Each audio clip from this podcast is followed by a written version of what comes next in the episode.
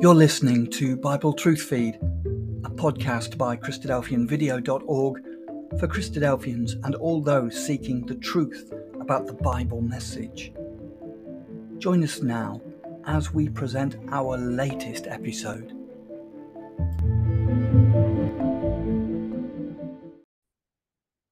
Welcome back to our Exploring the Bible course, Bible Literacy Seminar. Uh, this is our second series, uh, which has been on the life of Christ. And uh, this is part five or week five. And uh, this week we're looking at the teaching of the Messiah.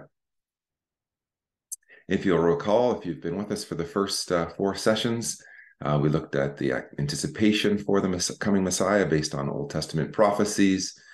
we looked at the birth of the Lord Jesus Christ, his early days, and uh, then last week we were looking at his preparing for his the for the ministry of the Messiah, choosing the apostles and and getting them prepared for uh, the three and a half years they would spend uh, with him in his company during his ministry, and that of course included his his baptism uh, at the hands of uh, John the Baptist.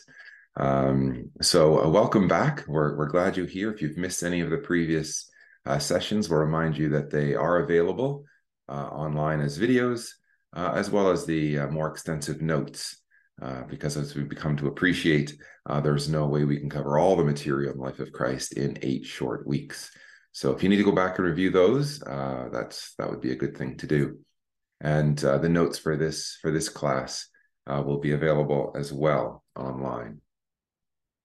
Um, so we're looking uh, this week, part five or week five, the teaching of the Messiah and uh, this will be both by his the, the words he actually uses in instructing people as well as the events in his life which in many cases were like enacted parables. So uh, everything he did everything he said uh, kind of tied into that same message that same mission that he had as as the messiah.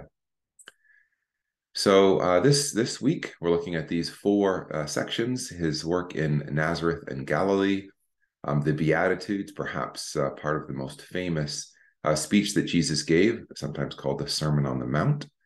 Uh, the practical issues, and that's the thing with with Jesus that that separated him from many of his contemporaries, is uh, that his teachings were so practical and relevant for for everyday life, and that was true two thousand years ago, uh, and it's true today. And uh, then we'll we'll finish with looking at uh, the second Passover. So we're just past one one year into into his ministry. So uh, if you have your Bibles open, uh, that would be great. Uh, this first section is is going to be uh, from uh, John chapter four, and uh, we'll see that after his his um, his baptism um, and the temptation in the wilderness and and events that we looked at last week, that it says here in John chapter four verse one when therefore the Lord knew how the Pharisees had heard that Jesus made and baptized more disciples than John, though Jesus himself baptized not but his disciples, he left Judea and departed again into Galilee. Um, so we have a map here. Judea is down here. Uh, that's the territory of, of, Jerusalem. And we know that John the Baptist was baptizing in, in this area of the River Jordan.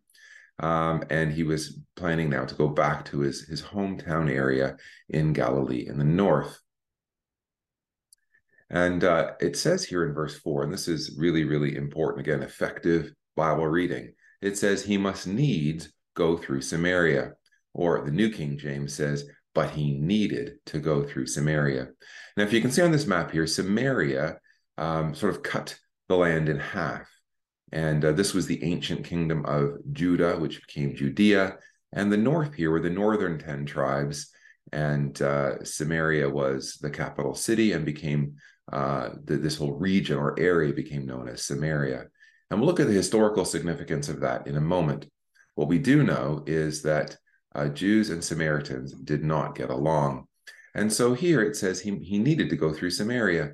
Now, most people, Jews, that is, um, if they were leaving Judea and going to Galilee. They hated the Samaritans so much. I don't know how well you can see it on this map, but here was the traditional route. They would head somewhat north, cross the Jordan River just south of Samaria, go on the um, east side of the river, and then come back over into the area of Galilee by crossing the river again. they didn't even want to go through Samaria. So Jesus didn't need to go through Samaria in some sort of, well, that was the direct, uh, that was the, the common route. It was certainly more direct. But he didn't need to go through Samaria from that point of view. There was this alternative route that most people would take. And perhaps the disciples would have been a bit confused. Why are you going through Samaria? Um, but the point is, he needed to because he knew he had someone there he wanted to meet. So um, just a little note there um, about uh, the language here, and this this is you know Jesus is always intentional. He, he does he doesn't do anything by by chance, um, and so he's he's on a mission here, and he's purposefully choosing to go through Samaria. It says then, he cometh to a city of Samaria, which is called Sychar, near to the parcel of ground that Jacob gave to his son Joseph. Now Jacob's well was there. Jesus, therefore, being wearied with his journey, sat thus on the well, and it was about the sixth hour. Um, we've got the word highlighted thus here. In other words, he sat on the well, being wearied with his journey. Now, if you'll recall last week when we looked at the, the choosing of Nathaniel, Jesus said to Nathaniel, You know, I saw you sitting under the fig tree before I even called you. Um, and uh, um, it was there's indication that, that that Nathaniel had been thinking about Jacob uh, because of the the angels of God ascending and descending. And, and we're going to see this connects to, to Jacob as well. It was Jacob's well, Jacob as well, pun intentional there. Um, he came to Jacob's well and he sat on the well, wearied from his journey. We're going to see that connects to, to connects to Jacob exactly. Um, and there comes a woman of Samaria to draw water. Jesus said to her, Give me to drink, for his disciples had gone away into the city to buy meat. So this, this well was outside the city limits, uh, and Jesus was sitting there. And a woman comes along, and he says to her, Give me to drink. This was the woman he had come to see. This was why he needed to go through Samaria. She didn't know it at this time, but he did. His disciples didn't know it. They're going to be shocked. But this is the amazing thing about Jesus, the Messiah. Uh, he he he seeks people out. He's the good shepherd, and he's seeking for the lost sheep. And here he's talking to a woman of Samaria. Now we're going to pick up the story in a minute, where she's astounded that he even talked to her. Um, but first, we got to talk about this Jacob's well. So that's this takes us back to Genesis chapter 33. Again, if you want to make a note in your Bible and and make this connection, this cross reference, if you have a Bible with cross references, it's probably there in the margin. It'll link you back to Genesis chapter 33. Now, a little bit of background here. in in uh, chapter or verse 1 of chapter 33, it says, Jacob lifted up his eyes and looked, and behold, Esau came, and with him 400 men. Now, uh, the, the chapter break may not be useful here. You got to look back and say, well, what just happened? Well, you'll recall that Jacob, after all the years in servitude to his uncle Laban, was heading back to the promised land with his wives and his children, um, and flocks and herds and, and all his all that he had. And he was concerned about meeting Esau because last time he saw Esau, Esau had threatened to kill him. Well, the previous night, Jacob was so worried that he was up all night, struggling with this idea, and at the same time struggling with an angel of God. And uh, he had said to the angel, know, I'm not going to let go until you bless me. And he'd received a blessing. In fact, this is when Jacob's name was changed to Israel. Well, at the end of that, his thigh was was put out of joint uh, so that he would release the angel, but also teach him a valuable lesson. Jacob, stop relying on yourself. Rely on me, God is saying. And so he's limping now. So he's tired. He's he's um, anxious. He's he's lame and here he is and and there's esau coming with 400 men. Now he didn't know what um, uh, esau's intentions were. He had, he had planned to send all these these presents and tried to appease esau. It actually worked in the sense that esau no longer held the grudge from 20 years ago when he when he, when jacob um, stole the blessing from him. Esau is successful and rich and he has no more grudge against his brother. And they have a reconciliation and uh, then Esau uh, leaves and goes back to his home country, offering to for Jacob to come with him or for the, uh, Esau to help him get to the promised land. And Jacob's like, no, go ahead. and I'll, I'll, I'll go on slowly. Well, it was in this condition that Jacob came to Shalem, a city of Shechem, says the King James Version, which is in the land of Canaan, uh, when he came from Padan Aram and pitched his tent before the city. So imagine, imagine Jacob. All the anxiety is now gone. Um, he's tired. He's been up all night. All this worry about um, about Esau, and he's lame. He's limping, and he comes to this city of Shechem. Now, the King James says that, that it seems to read here that um, Shalem was the name of a city, but Shechem is the, is the city. Um, and this word Shalem you may recognize. It, it looks like the Hebrew word shalom, which means peace. It's a greeting. And so the New King James has it this way Then came Jacob safely to the city of Shechem, which is in the land of Canaan, when he came from Padan Aram and he pitched his tent before the city. So this is the city. This is the place where he's now going to buy some land. He's going to dig a well. Um, and this is where Jesus is. So when it says Jesus came to the city wearied and sat thus on the well, he would have been thinking about Jacob, you know, and his reliance now upon God and and his anxiety gone about over uh, about about Esau um, and about leaving um, Laban and coming back to the, the promised land. All this was going through his mind, and and Jesus, in this frame of mind, is sitting thus on the well. Um, and so what happens is Jacob buys a parcel of land and builds an altar. At some point, uh, he must have dug a well there. Um, later, at the end of his life, he gives this portion of land to his son Joseph, and Joseph is actually buried there. So, all these things, and probably a hundred more things, are in the mind of Jesus as he comes to this place um, and, and sits at this very well. So, let's pick up the story. Remember, we left it in John chapter 4 that he had said to the woman, Give me something to drink. You know, Jesus wasn't thirsty in that sense. Um, there's no indication that he ever got any water from her. This was an opening question. And this is the marvelous thing about the teaching of Messiah, the teaching of the Master. He knows just what to ask, he knows just what to say, and he's got to draw this woman out. And so he begins by saying, um, Give me a drink of water. The woman is surprised. She said to him, um, How is it that you, being a Jew, ask drink of me, which am a woman of Samaria. Now that would seem strange to us unless, you know, John reminds us here that the Jews have no dealings with Samaritans. Remember the map? They would usually go around them, go out of their way to not even pass through Samaria. So it would have been remarkable to see a Jew sitting there, and he would have been identifiable by his clothing. Um, but then to speak to her, there's lots going on here. There's a Jew speak, speaking to a, a Samaritan. There's a man speaking to a woman and engaging her in conversation. All these things were outside of normal protocol of the day. And, and that's Jesus. That's the Messiah. He breaks through all those prejudices and, and things that we, we would consider quote unquote normal. Now, why was this? Why did Jews have no dealings with Samaritans? Again, you may have a cross reference um, in your Bible. Um, and, and if you don't, you want to write it in.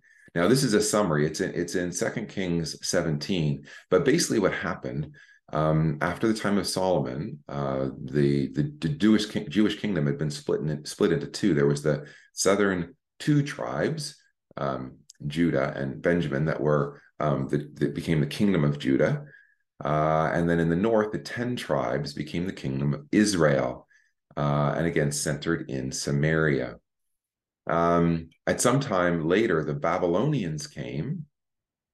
Well, sorry, the the Babylonians came much later. Before the Babylonians were the Assyrians. And what happened was the Assyrians invaded Israel, took everyone from Israel, and took them captive. But they didn't want to leave the land uh, empty, and they didn't have enough people of their own to, to populate it. So, what says here in verse 24 of, of 2 Kings 17 And the king of Assyria brought men from Babylon, and from Cuthah, and from Ava, and from Hamath and from Sepharvaim, and placed them in the cities of Samaria instead of the children of Israel. And they possessed Samaria and dwelt in the cities thereof. So these were foreigners. And, and they never left. They would have mingled with those who were perhaps left in the land. Um, they asked for help and assistance from the kings of Assyria. Like, we don't know how to worship these gods. So he sent some people back to teach them. And you had this weird mixture of, of peoples and, and cultures and religions. Um, and you've got this passage here. They, these these mixed people, it says they feared the Lord the God of Israel and served their own God. So it was really this, this mixed religion uh, after the manner of the nations whom they carried away from thence. So it's going to be really important. Remember this point that they have this sort of mixed religion. They've got some truth. They, they do know who the God of Israel is, Yahweh. Um, but they've got their own idols as well. And they've got this kind of mixed religion. And notice they come from one, two, three, four, five other regions. That too is going to be significant. So they got five sort of uh, nations, foreign nations with their false gods, and this one true God, Yahweh, that they're trying to worship as well. Um, that's going to play into what's happening. And this is about, um, what about 600 years before Jesus? And now 600 years have passed, and this woman is at the well. She's Samaritan, and this is her heritage. And Jesus is going to teach her the truth. So Jesus says to her, If you knew the gift of God and who it is that said to thee, Give me to drink, you would have asked him, and he would have given you living water. So you can see how Jesus, the, the, the question about give me something to drink, or the request, was just an in. It was just a way of getting this conversation going. Because he's saying, really, what you're offering is not nearly as important as what I have to offer you. well, she said to him, she takes him literally. She says, Sir, you have nothing to draw with, and the well is, is dip, deep. Where are you going to get this living water? And here's the question She was obviously a woman who understood her heritage, who understood the significance of the place they were. She was a deep thinking woman, and Jesus was looking for her. That's why he needed to go through Samaria. She says, Are you greater than our father Jacob? So, although she was a Samaritan, she connected to Jacob. You know, she must, there was, there was this mixture of, of, of the races there, which gave us this well and drank thereof himself and his children and his cattle. So, like this well is is our lifeline. Are you greater than that? Hmm. Jesus answered and said unto her, Whoever drinks of this water is going to thirst again. It's just natural water. That's why you got to come every single day to draw water because it's it's not eternally satisfying. It just gets you through the day. But Jesus goes on to say, But whoever drinks of the water that I will give him will never thirst. But the water that I shall give him shall be in him a well of water springing up into everlasting life. Now he's really raised the stakes here, hasn't he? Um, uh, it's he, he's speaking on a very different level, a different plane, and and she's still wondering. She's she's starting to get the sense of it. She she says to him, "Sir, give me this water, that I thirst not, neither come hither to draw." Now, I think she's being sincere, but you know, is there a touch of sarcasm here? We're we're not sure. This was she's never had a conversation like this before in her life. Uh, in fact, we're going to see that she wasn't maybe the most popular woman in town and may have been shunned. That might be why they're alone here. Um, usually would come to draw water in the mornings, and this is not the morning. Uh, maybe she had to come alone uh, uh, outside of the normal time because she was the kind of person that had been rejected by the majority, but not by Jesus. So, give me this water, she said. So Jesus says to her, Go call your husband and come hither again, why? This just seems random. Why, why is he saying these things? Why did he ask her for water? Why does he now ask about her husband? Well, Jesus, as always, is getting beyond the here and now and what he sees to obviously what he sees beyond that. Kind of like when Nathaniel, when he said Nathan- to Nathaniel, you know, I, I saw you sitting under the fig tree. He, he knew so much more about Nathaniel. And this proved to Nathaniel that he was, in fact, Messiah, the King of Israel. So she says, mm, I have no husband. Hmm. And then Jesus blows her mind. He says, You have well said, I have no husband, for you have had five husbands, and he whom thou ha- now hast is not your husband. In that saidst thou truly. You've spoken the truth, says Jesus. You've spoken the truth that you don't have a husband, because really you've already had five, obviously divorced and remarried and the person you're living with now has never been officially your husband wow this woman no wonder she had been perhaps shunned by her by her society out here alone in the middle of the day drawing water um, but jesus was looking for her now again the teaching of the messiah this is like an enacted parable because this Samaritan woman is representative of all the Samaritan people. Do you remember where they come from? Five different regions. And they had this mixed background, five husbands. And the one that they had now, they thought they were had the truth. They thought they were following the God of, of Jacob, wasn't really their husband. They hadn't made that a connection. And so this woman really represented everyone in a region. And uh, Jesus, uh, by saying this to her, again, really got her attention. And look what she says. She said, Woman, the woman said to him, Sir, I perceive that thou art a prophet. I guess so. He knows your background and he's never met you before. There's something special going on here. And now you can see that despite this, you know, background that she had, we don't know why she had different uh, five different husbands. Maybe they died. You know, maybe they divorced her. There's something very um, complicated in her past, and she's a Samaritan with this this heritage that wasn't her fault, coming from five different nations and trying to worship God. It was a mixed up situation. So we don't know anything more about that, but we get a sense here that she's quite a spiritual woman, that she's interested in these kind of things. And she knows, she says, Our fathers worshiped in this mountain right where we are. And yet you say in Jerusalem is the place where men ought to worship. That's going right back to the time of Jeroboam, who set up the golden calves in Dan and Bethel and said to the the nations and the, the tribes in the north don't go down to Jerusalem anymore. Then the, the all those five nations are brought in by the Samaritans. They're taught the ways of quote unquote Yahweh, but it would have not had anything to do with Jerusalem. Don't go down to Jerusalem. You can worship here at these these altars and at these golden calves.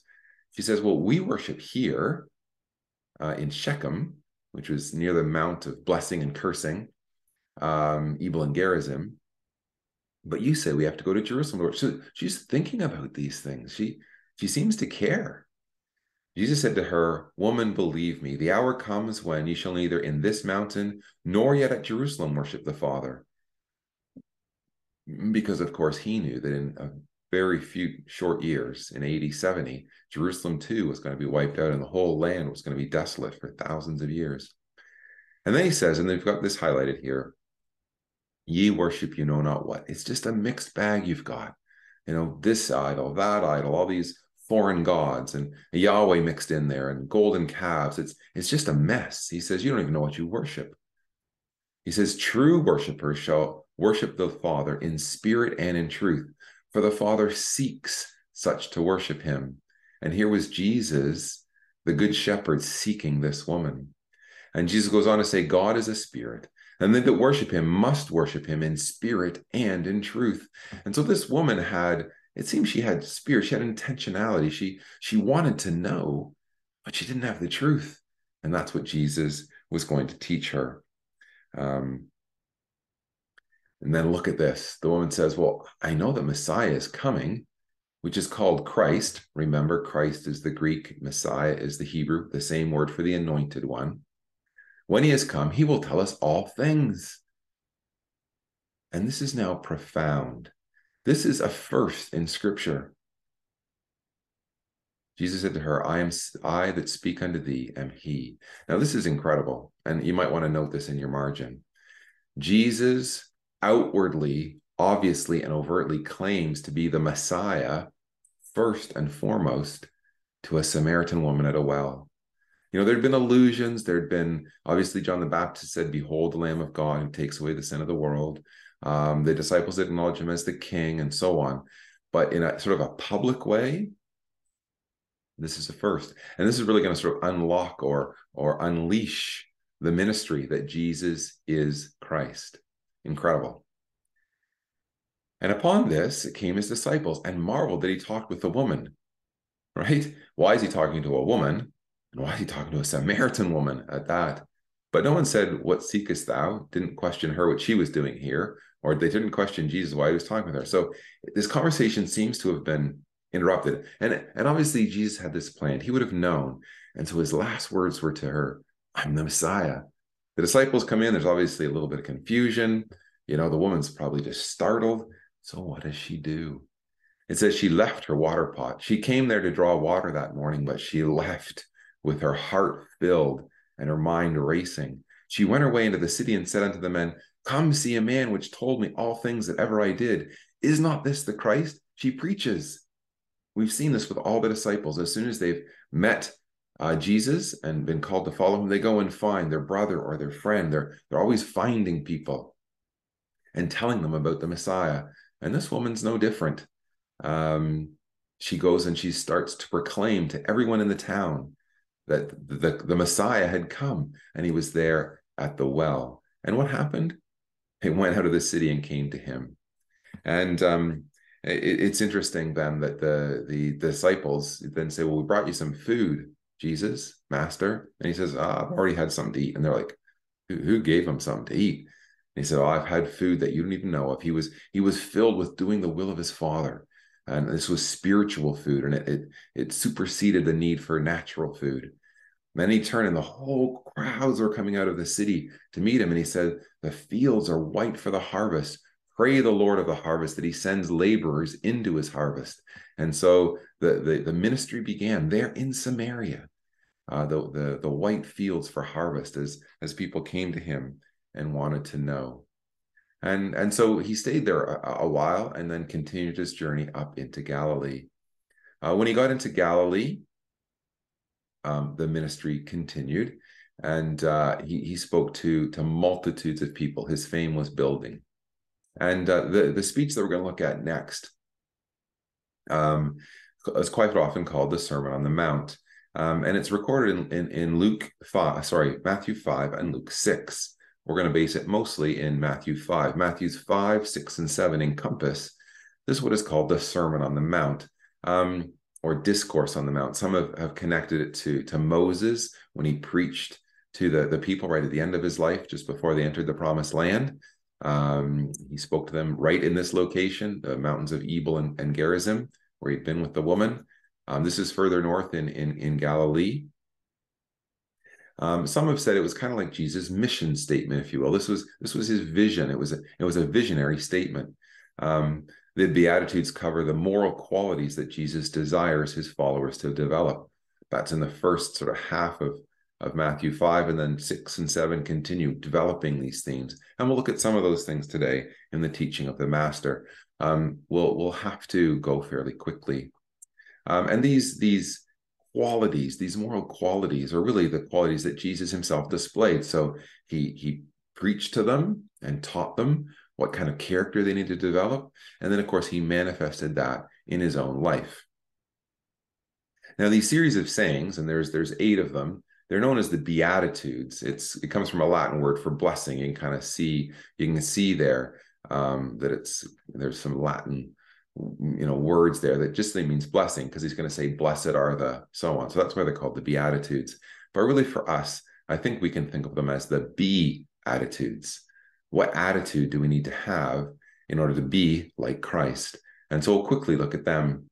Um, here they are. It says, Blessed are the poor in spirit, blessed are those who mourn, blessed are the meek, and so on. Uh, and these are in Matthew 5, if you if you want to follow along in your Bible. Um, the word blessed there means it's it's a state of happiness. It's um, it's it, you know it, it, the idea of, of of a peace of mind, a tranquility. This is the idea. So if we manifest these characteristics, poor in spirit, mourning, meeking, hungering and thirsting for righteousness, being merciful, being pure in heart, being peacemakers, uh, and the last one, if we're persecuted, um, it, it, actually is a blessing. Now, these are not characteristics that, uh, for example, society at large would put forward as, as something that's desirable, but these are moral, spiritual qualities that Jesus manifested and those who follow Jesus need to manifest. And it's interesting here, he's going to say, so for example, blessed are the poor in spirit, for they shall receive the kingdom of heaven. So you humble yourself now, you're poor in spirit, um, you don't think of yourself highly, you think of others better than yourself. In this life, that might mean kind of a lower station, but you're going to be in the kingdom of heaven. When Jesus returns and the kingdom of heaven is established on earth, you'll have a part in that great day to come. So it's kind of all about the the now compared to the then. If you mourn now, you will be comforted. You'll have comfort in this life, yes, because of you know knowing the hope that we have, but you'll be comforted uh, in the kingdom. Um, if you're meek now, you will inherit the earth. Now, meekness is not weakness. Jesus was a meek person, and yet he was the most powerful person who ever existed. Who ever existed. Uh, Moses, it says, was a meek man, and yet obviously he was uh, a very hardy uh, leader. You know, he wandered in the wilderness. He was a, at one point a prince in Egypt. Um, so meekness is not weakness. Meekness is, is is a frame of mind that allows you to be teachable. Um, that allows to, you to to put others above yourself, to to think of what's best for other people, and not yourself. Truly, a quality of a great leader. If you hunger and thirst for righteousness, you're going to be filled. And Jesus later says, you know, ask and it'll be given to you. If you really want uh, righteousness, if you really want wisdom that comes from above, ask for it, search it out, and you will be filled. Uh, if you uh, show mercy, you will obtain mercy. If you're pure in heart, you'll see God. Really, these these characteristics here that describe to us how to uh, develop the characteristics that will allow us to be pure in heart. This whole series of um, teachings of Jesus in Matthew's 5, 6, and 7 is going to end with a statement Be holy, for I am holy. So those who are pure in heart will actually see God in the kingdom. Um, if we're peacemakers, we'll be the, the children of God because this is a characteristic of God. He's loving and merciful and long suffering and patient and good. He is a peacemaker. He is one who, who, who brings tranquility and peace. And if we do that, try and harmonize and try and unite people, um, then we will truly be God's children. And if we do all these things, we're likely going to be persecuted because these things are anathema to to many uh, in in the world. And uh, when we speak truth, like Jesus did, uh, well, we know where that got him. He's going to end up being crucified. And again, we have the bookends here: the poor in spirit who are persecuted for righteousness' sake will receive the kingdom of heaven. And so the bookends on these eight qualities, these moral qualities. Now, this next um, this next little section here, uh, we're not going to look up these passages. Again, these slides will will be available, um, and uh, I just found this interesting that Jesus, in all the um, the blessings, the characteristics that he's showing here, had an Old Testament connection. So, poor in spirit is in Isaiah 66 those who tremble at the word of God. Um, those who mourn are in Isaiah 61. Um, the meek, it's pretty much a quote. Psalm 37, verse 11 says, The meek shall inherit the earth. Um, so we can see that Jesus is drawing on these Old Testament uh, prophecies and teachings and then expounding on them in his discourse on the Mount. Hungering and thirsting after righteousness, Isaiah 55, you know, ho, you that thirst, come and and get uh, um, food and drink without cost you know why you're laboring for those things that that don't give you anything come and have for free what god is offering. Uh, the merciful are in psalm 18 the pure in heart. Psalm 24 who shall ascend into your hill and dwell forever in your holy tabernacle? Those that are pure in heart it says.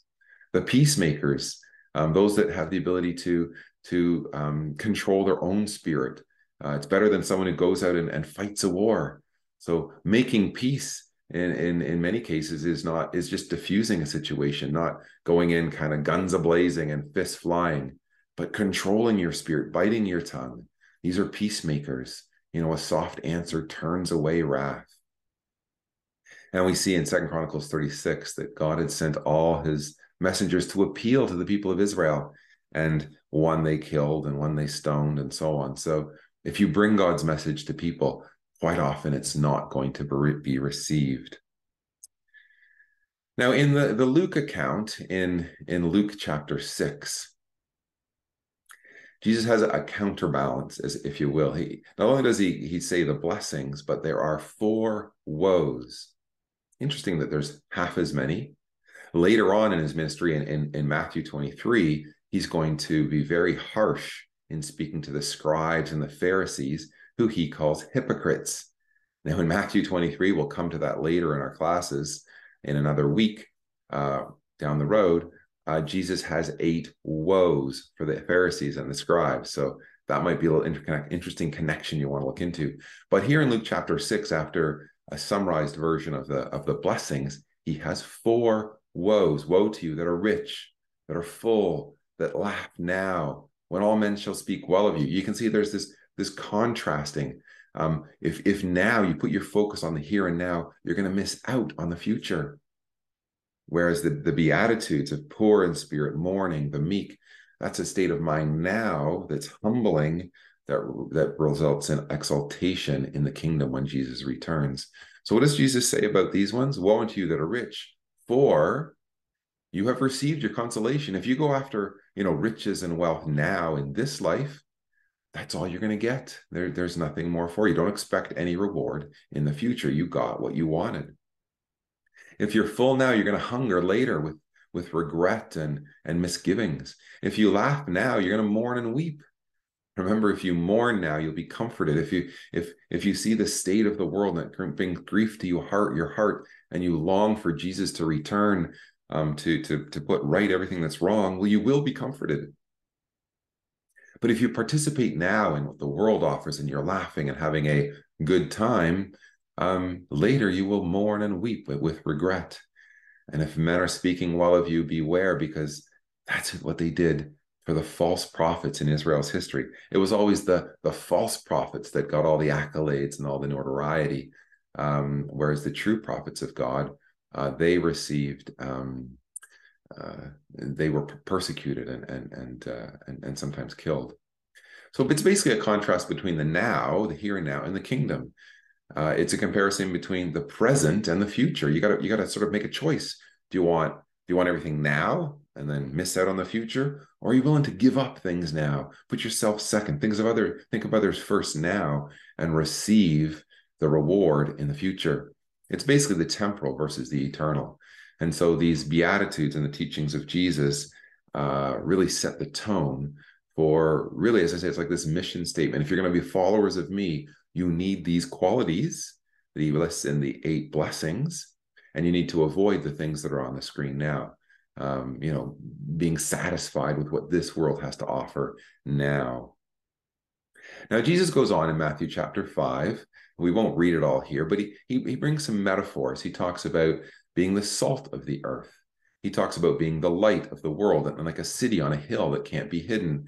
And this is really an extension then of, you know, if you're putting forward these these characteristics that that he's talked about in the in the eight beatitudes, you'll be the salt of the earth. Salt um, savors things. It, it makes things taste better and so we can have an influence for good in in our circumstances in our homes in, in our places of work amongst our neighborhood um, we can we can bring savoriness to a place that is um, is often bitter um, salt also preserves.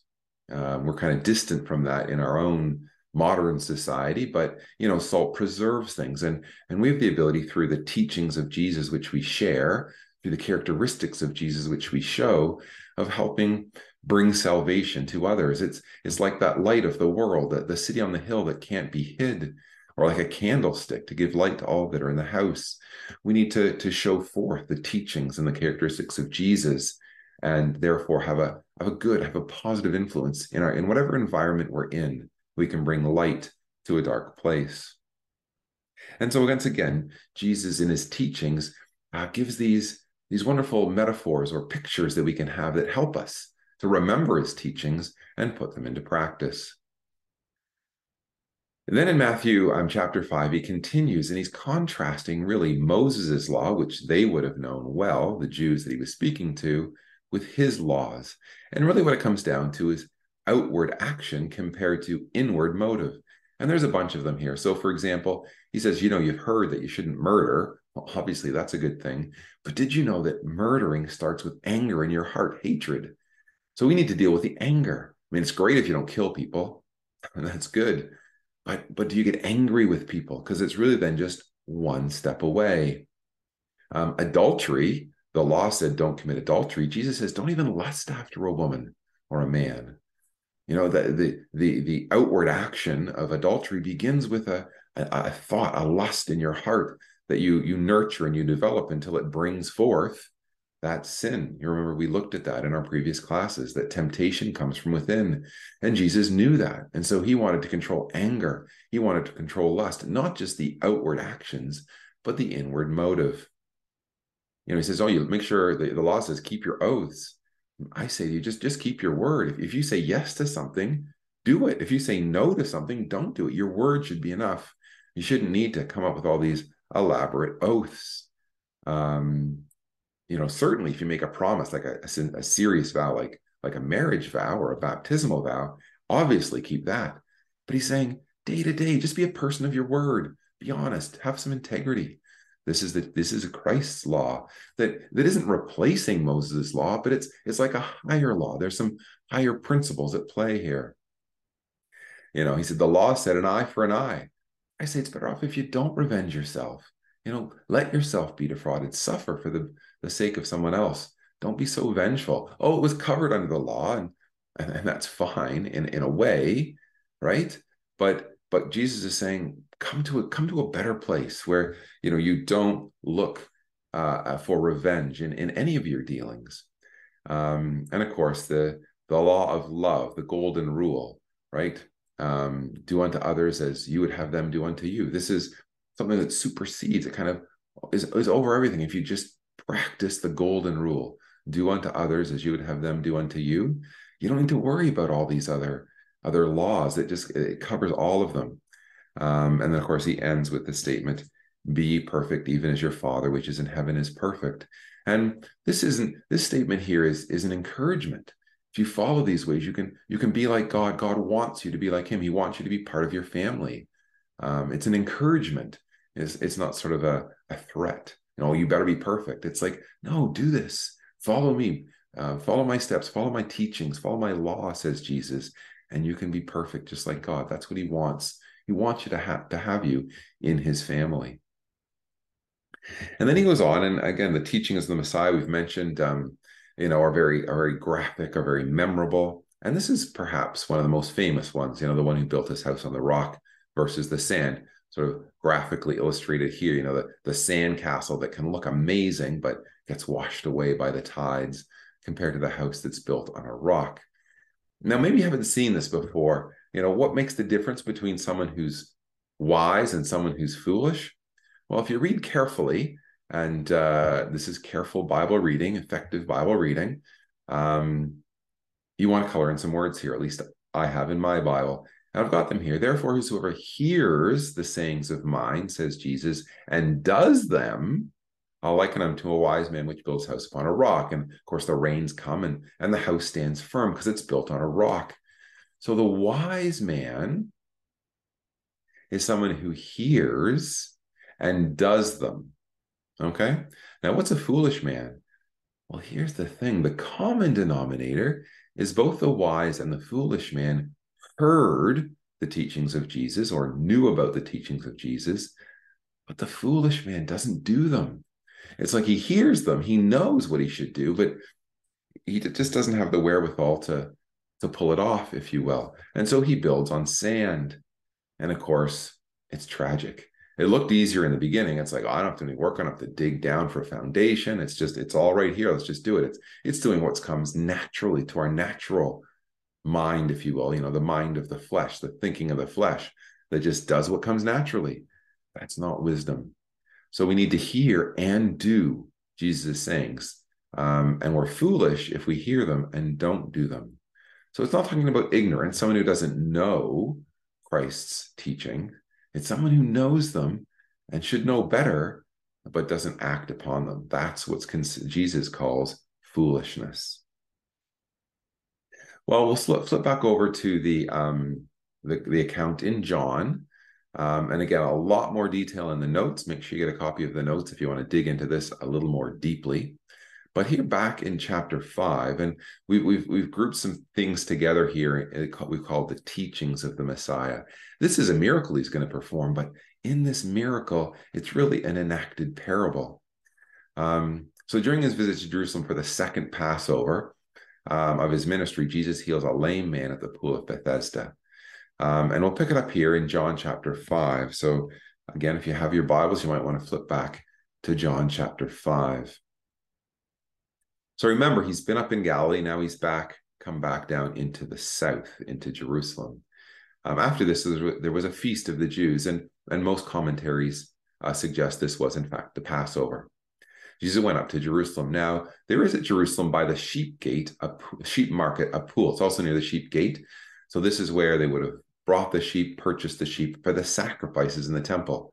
Well, that's significant because Jesus is the Lamb of God, which takes away the sin of the world. And here he is near the sheep gate. And there was a pool, which is in call, called in the Hebrew tongue Bethesda, which is house of, of blessing, uh, having five porches. In these lay a great multitude of impotent folk, of blind, halt, withered, waiting for the moving of the water. Now, there's some information in the notes. Basically, this was some, some sort of must have been a, a spring of some sort where every once in a while it kind of gushed and and the waters. You can kind of see it in the in the illustration here. There was a moving of the waters, and whether it had any medicinal effect um, or whether it was just kind of legend, um, there was this idea that if you got there first into the water just as it was moved, um, you could be healed. And you know whether that was true or not doesn't really matter. The people certainly believed it, and one of the lame men there believed it. Um, there was a certain man there which had an infirmity 38 years. When Jesus saw him lie and knew that he had been a long time in that case, he said, Wilt thou be made whole? Notice again the teaching of the Messiah. We saw it with the Samaritan woman, and we saw it with this man. He asks a question or makes a request that seems kind of obvious. Do you want to be made whole? Obviously, he's been there 38 years um, waiting for someone to help him into the pool. Know, what a tragic, what a tragic situation he was in. Um, there's lots going on here in this enacted parable. Number one, he's there, he's near the temple, he's near the sheep gate, he's near this supposed pool that can bring miraculous healing, and it's of no value to him. Uh, it, this 38 years is significant if you think about the fact that Israel wandered in the wilderness for 38 years after the first two years. So they got to the promised land after two years.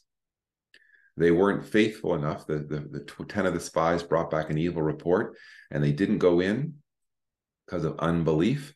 And so they wandered for another 38 years. So if the Samaritan woman was kind of symbolic or representative of the, the people in Samaria at Jesus' time, this man was representative of the whole nation of Israel, especially those in Jerusalem. And they were they were impotent, they were powerless, they couldn't save themselves, they, they couldn't get into the pool. The pool didn't really help them. The, the the temple couldn't help them. The law couldn't help them. They were they were like this lame man at the pool.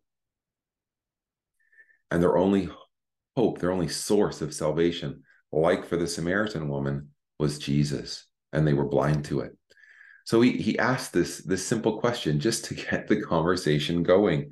Um, do you want to be made whole? And um, of course, the man said, "Well, I'd love to, but there's no one no one here can help me into the pool." And Jesus like, "I'm not talking about getting you into that pool for maybe what you know might help you in that troubling of the water. I'm going to heal you here and now." And so Jesus says to him, "Rise, take up your bed, and walk." Well, he did. Immediately, he did exactly what he was told. He, he showed the faith. He trusted this man, just like the Samaritan woman did. Um, there was something about Jesus present and his speech that was powerful. And so he did. He took up his bed and walked away.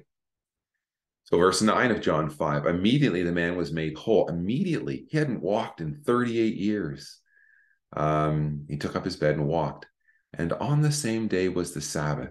You know, Jesus, again, very intentional in his teaching, in his actions.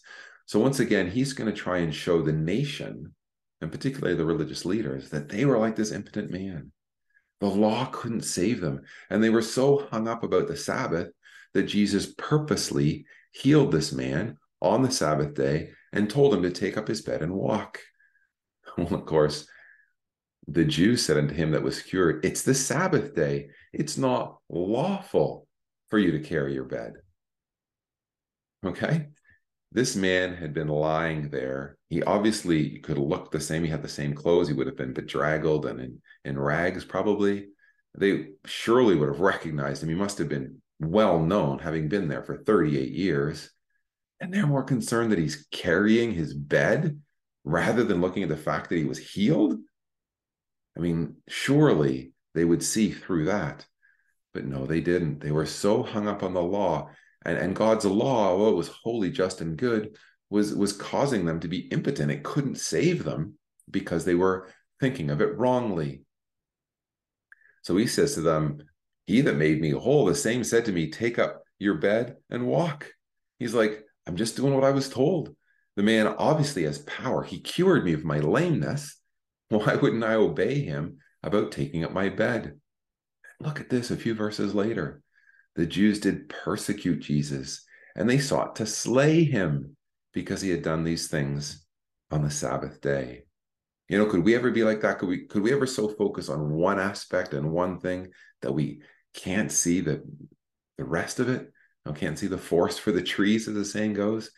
Jesus cured a man of lameness. And this wasn't some sort of play acted thing. This wasn't a setup. This man had been there for 38 years. And Jesus healed him. He had not walked for 38 years. We don't know how old he was. Jesus cured him. It wasn't a trick. There was no trick. This was God's power, obviously demonstrated and manifested. But they were like, oh, no, he can't be from God because he did it on the Sabbath day and told this man to carry something on the Sabbath day. That's against our law. By the way, it wasn't against God's law. God's law wasn't about doing nothing on the Sabbath day, it was about doing God's work on the Sabbath day. And this was God's work to heal people, to save people. And Jesus was doing the work of the Father. So Jesus answers them, My Father works hitherto, and I work. You know, the whole purpose of the Sabbath was you stop doing what you're doing, your sort of common everyday stuff, and do the things of God. God kind of kicks into action, as it were. He's working on the Sabbath day. Well, of course, they freaked out about this. The Jews sought to kill him more, not only because he had broken the Sabbath, but said also that God was his father, making himself equal with God. Now, this is really interesting, and there's a whole section in the notes. For them, just saying God was his father made them think that he was equal with God. Jesus never said that. In fact, Jesus goes out of his way to say, You've missed the point. I, the son can do nothing of himself, but what he sees the father do, what his, the father do, that's what I do.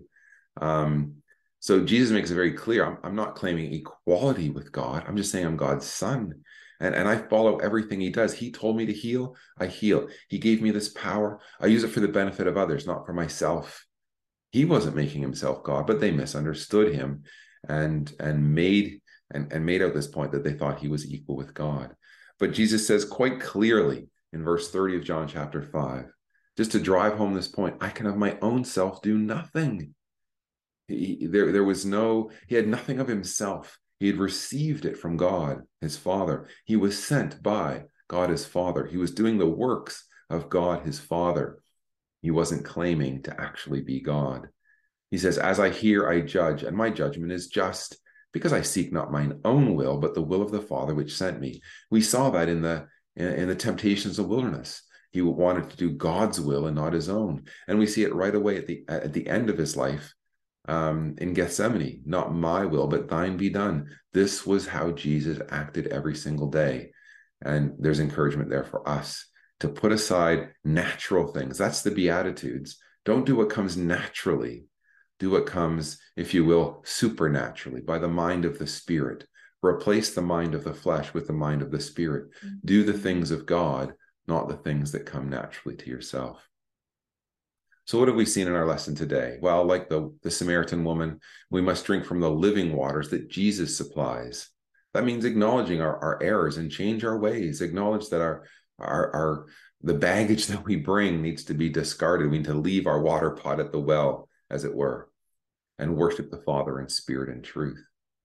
Um, the Beatitudes we looked at describe these eight positive behavioral characteristics of a believer and the blessings that accrue if we do that.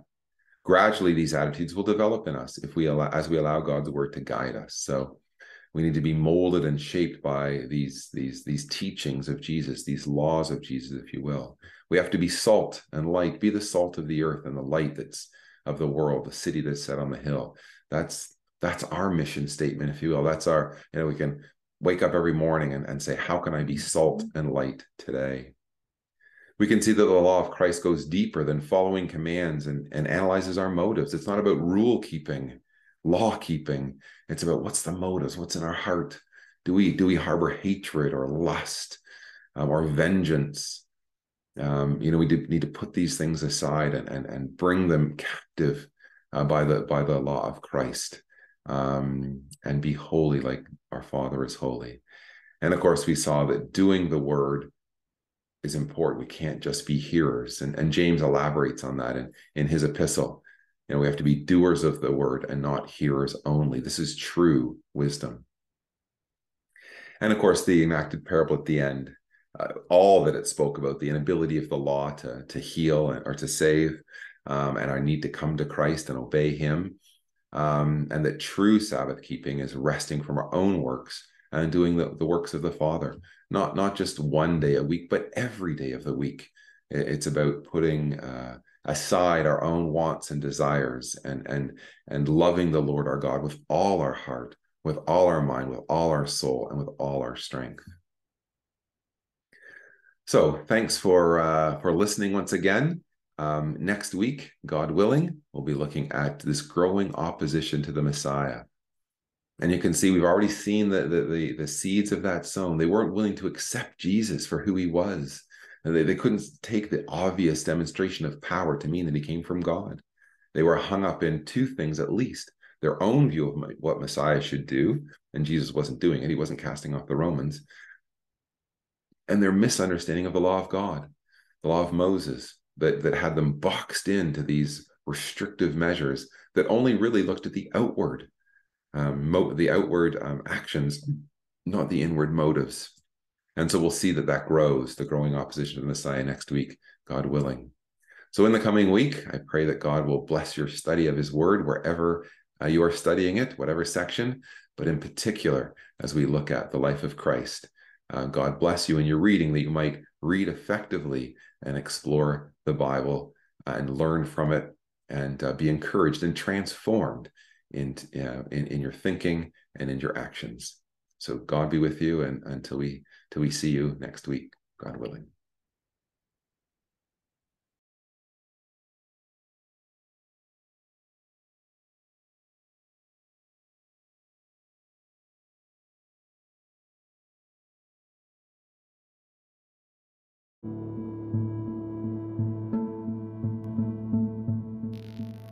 Thank you for joining us. We hope you found the episode helpful. Don't forget, most of these episodes are also available as videos on our video channel, cdvideo.org. So head over and take a look. If you have any comments or questions or suggestions, please get in touch or leave us a voice message. We love to hear your feedback. You can email us at bt f at cdvideo.org. If you enjoyed the episode, then please share it with others. Until next time, may God bless you in your studies and your walk towards God's kingdom. Amen.